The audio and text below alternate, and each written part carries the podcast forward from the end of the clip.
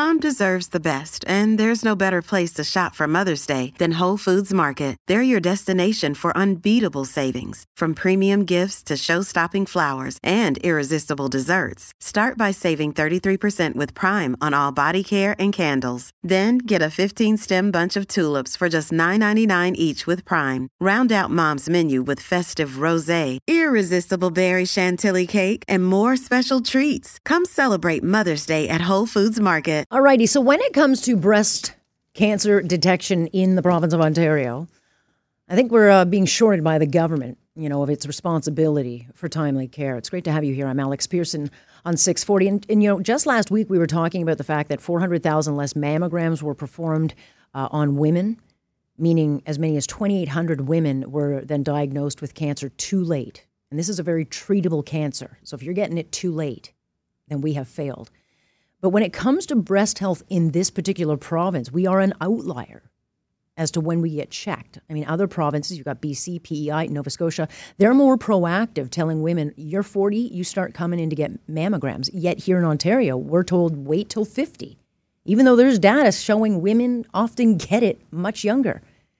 And now I learn, and maybe this was news, but it's new to me, in Ontario, Ontario Health is not even recommending anymore that women do breast self exams, which is bonkers given that is like the one thing we are taught as soon as we grow breasts. Check your breasts, check for lumps. But apparently, they're worried that women will think, well, maybe you've got a lump and then freak out and go up to the doctor, and that would tie up resources. So, is this a new approach because it's based on science and the best interest of women, or because we just don't have the resources to treat them? Regardless, it's concerning enough that doctors are starting to speak out about it. One of them is Dr. Toni Zhong, who's an associate professor in the Department of Surgery over at the University of Toronto. Great to have you with us. Hi, Alex. Good morning. Why did you want to speak out? What is your concern here? Because I, I had never heard of this, so I don't know if this is a new directive, but I find it deeply concerning that women would be told, don't check yourself. Because I, I have a very close relative who, who discovered their cancer only because the mammogram didn't detect it, but she did because she felt it in the shower. So, Alex, I think this is a good time to talk about these issues, being that this is October Breast Cancer Awareness Month. I think that um, this topic that we are discussing this morning, it's highly contentious. I think it's evolving.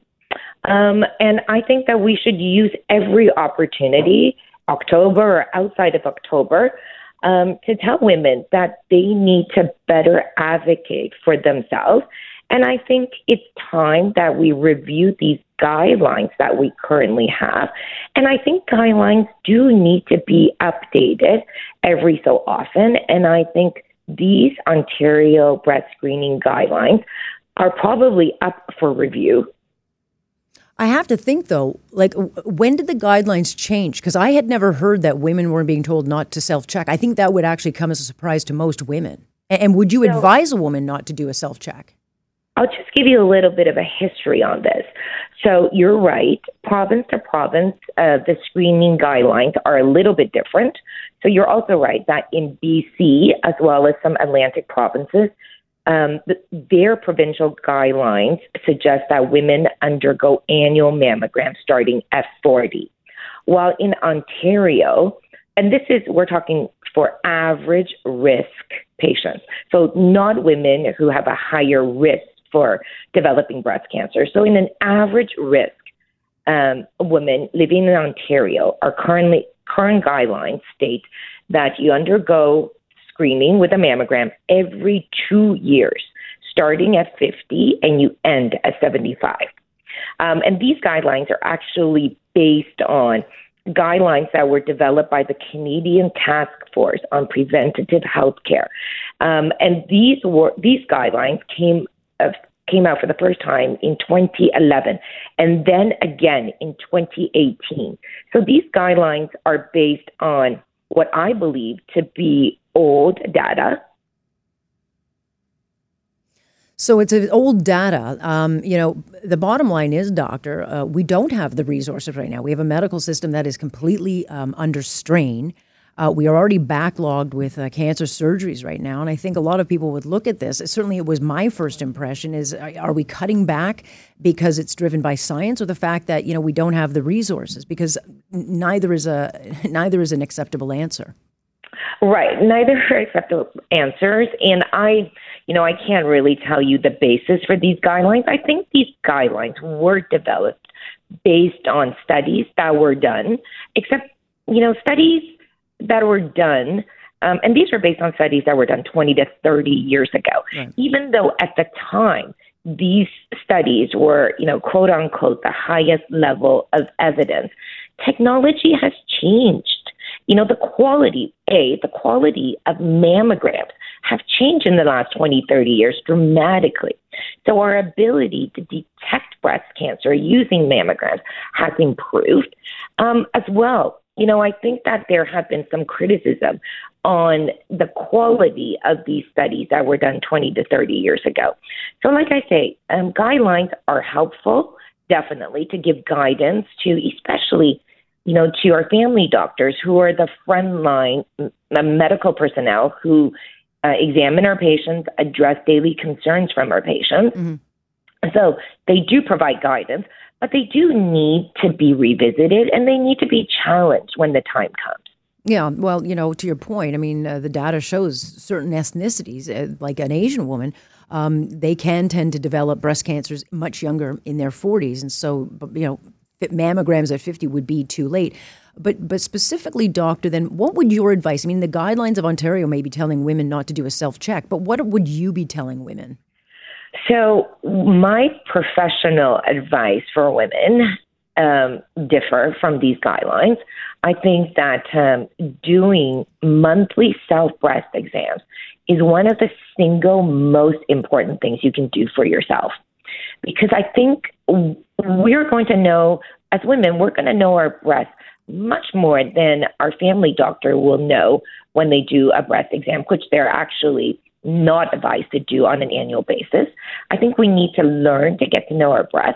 I think we can do a good job once we're taught what to do, what to examine for, when to do it, and how to do it, which is, I think, one of the um, strongest messages that I want to get out to the public and what I tell my friends, my family, and my patients.